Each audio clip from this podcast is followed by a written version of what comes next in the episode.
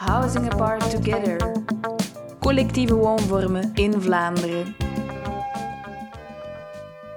In de expo Housing Apart Together heeft architectuurwijzer aan antropologe Rut Soene gevraagd om samen naar de gerealiseerde co-housing projecten in Vlaanderen te gaan.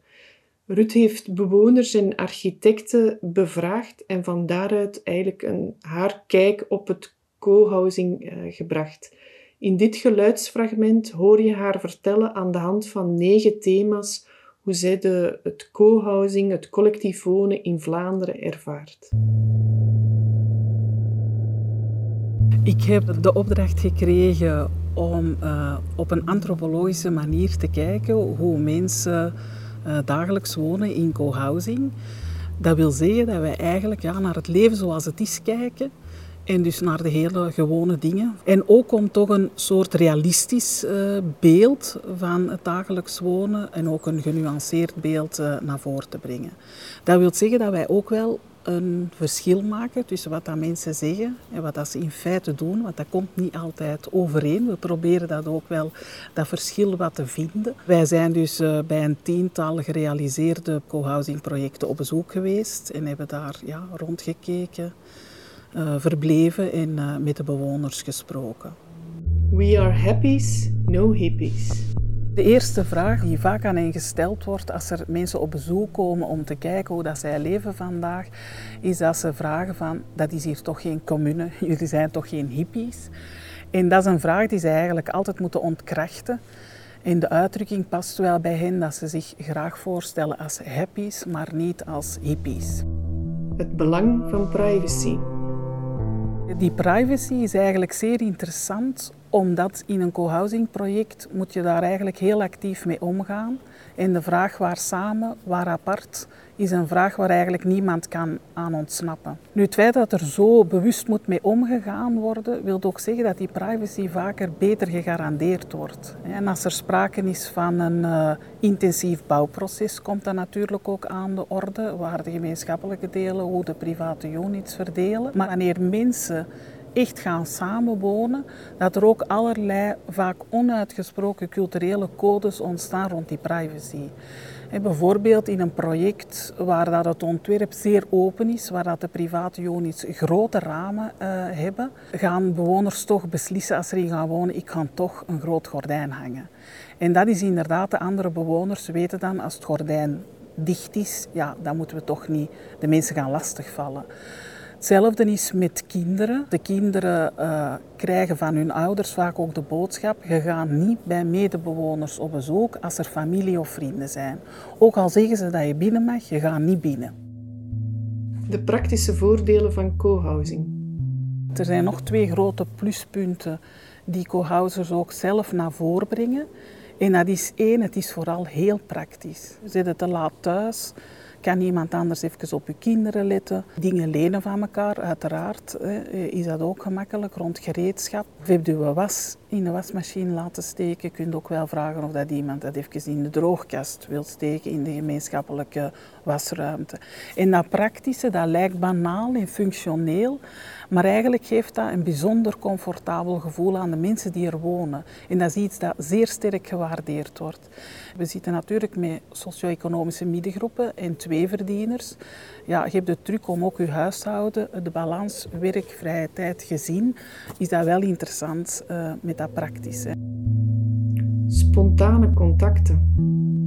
Hetzelfde geldt eigenlijk wat voor hun sociale contacten. Dat ze heel vaak zeggen, dat hun sociale contacten zeer spontaan zijn. Dus bij wijze van spreken aan hun voordeur, dichtbij in de nabijheid. En vooral, je moet er ook weer niks voor plannen. Je moet er geen extra tijd voor uitnemen.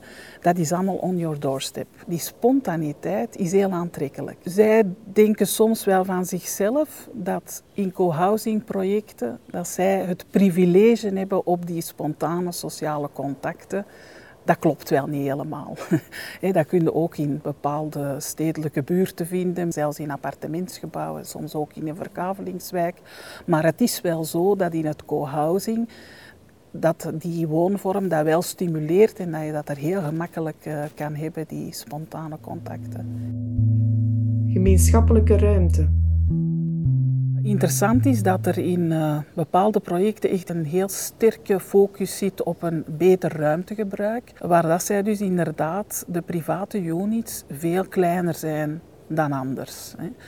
En dat ze eigenlijk de gemeenschappelijke delen gaan gebruiken wanneer dat ze het echt meer ruimte uh, nodig hebben.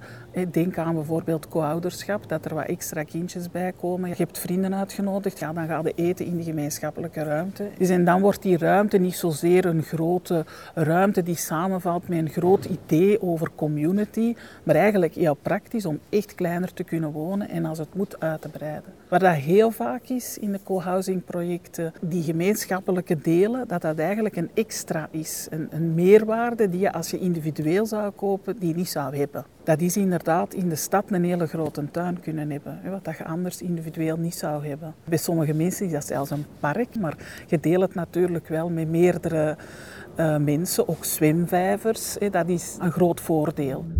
De traphal en kelder als ontmoetingsruimte.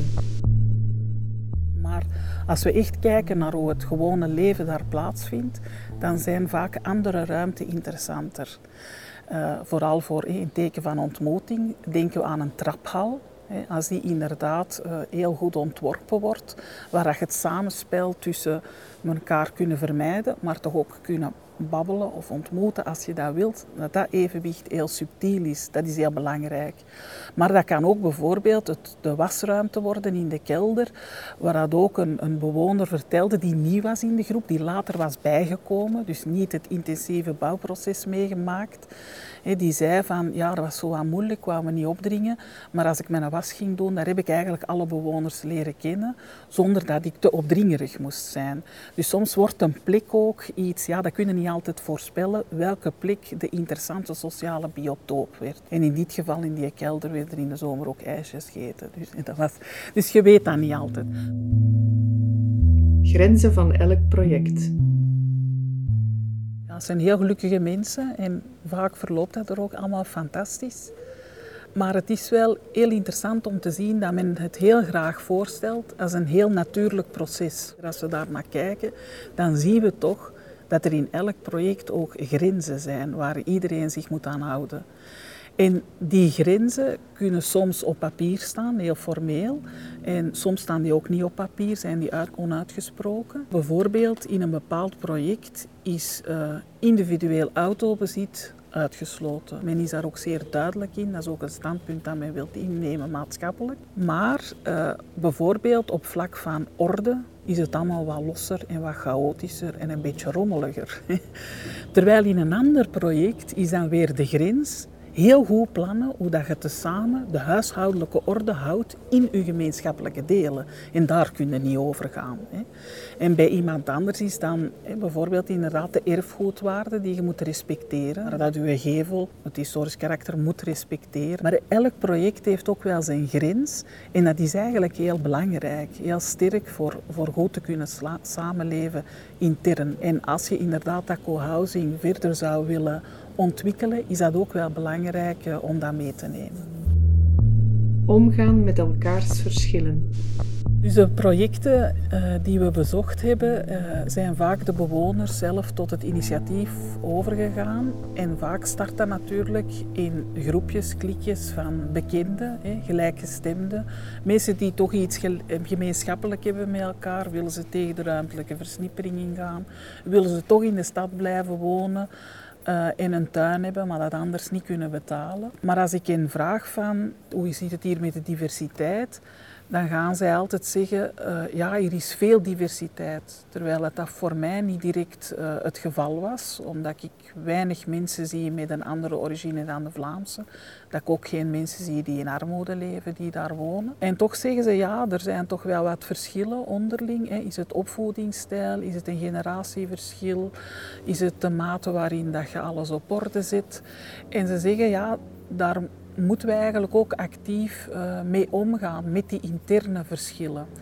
Uh, maar het zijn inderdaad interne verschillen tussen eerder compatibele mensen. Maar wat er wel heel interessant is, als je dat vergelijkt met andere, meer traditionele Vlaamse woonvormen die we allemaal kennen, dan is de Vlaamse culturele code, als je met je buren van mening verschilt over iets, dan gaat het best dat gespreksonderwerp vermijden. En natuurlijk door de, onze simplistische materiële vertaling in Vlaanderen van privacy is een huis apart, vrijstaand, met een grote groene haag, wordt dat natuurlijk nog versterkt. Dus, en dat is wat ook co-housing zeker stimuleert. Ik zou niet zeggen dat er betere communities zijn dan bijvoorbeeld in andere buurten, maar wat, zij wel sterk uh, stimuleren is dat Vlaamse mensen met elkaars interne verschillen heel goed leren omgaan. Een dorp in een dorp of in een stad. Dat ze natuurlijk fantastisch wonen, een toffe tuin hebben, soms ook een zwemvijver. Dus de mensen komen naar hen. Dus ze merken ook wel dat ze meer met de bewoners onderling beginnen omgaan en dat de kinderen ook minder vriendjes beginnen uitnodigen. Dus als je co-housing ook maatschappelijk verder wilt ontwikkelen, ook voor een breder publiek, dat je ook wel altijd de valkuil hebt van dat het een ingekapselde community wordt. Hè? Dat het een dorp in een stad of een dorp in een dorpje wordt. En dat is eigenlijk heel belangrijk om de connectie met de buurt. Hoe publiek toegankelijk is uw domein? En co-housing projecten zijn zich daar vaak bewust van en proberen ook soms ruimtes te geven aan lokale initiatieven om daar iets te komen doen. Dus dat gebeurt ook wel. Maar als je het echt ziet, hè, zoals wij het nu bezien vanuit het leven zoals het is en de dagelijkse contacten, dan is dat minder, de dagelijkse interactie met de buren. De co-housers die het meest populair bij hun buren zijn, dat zijn eigenlijk degenen ja, die hun pakjes aannemen van de buurtbewoners, want in een co-housing project is er altijd iemand thuis.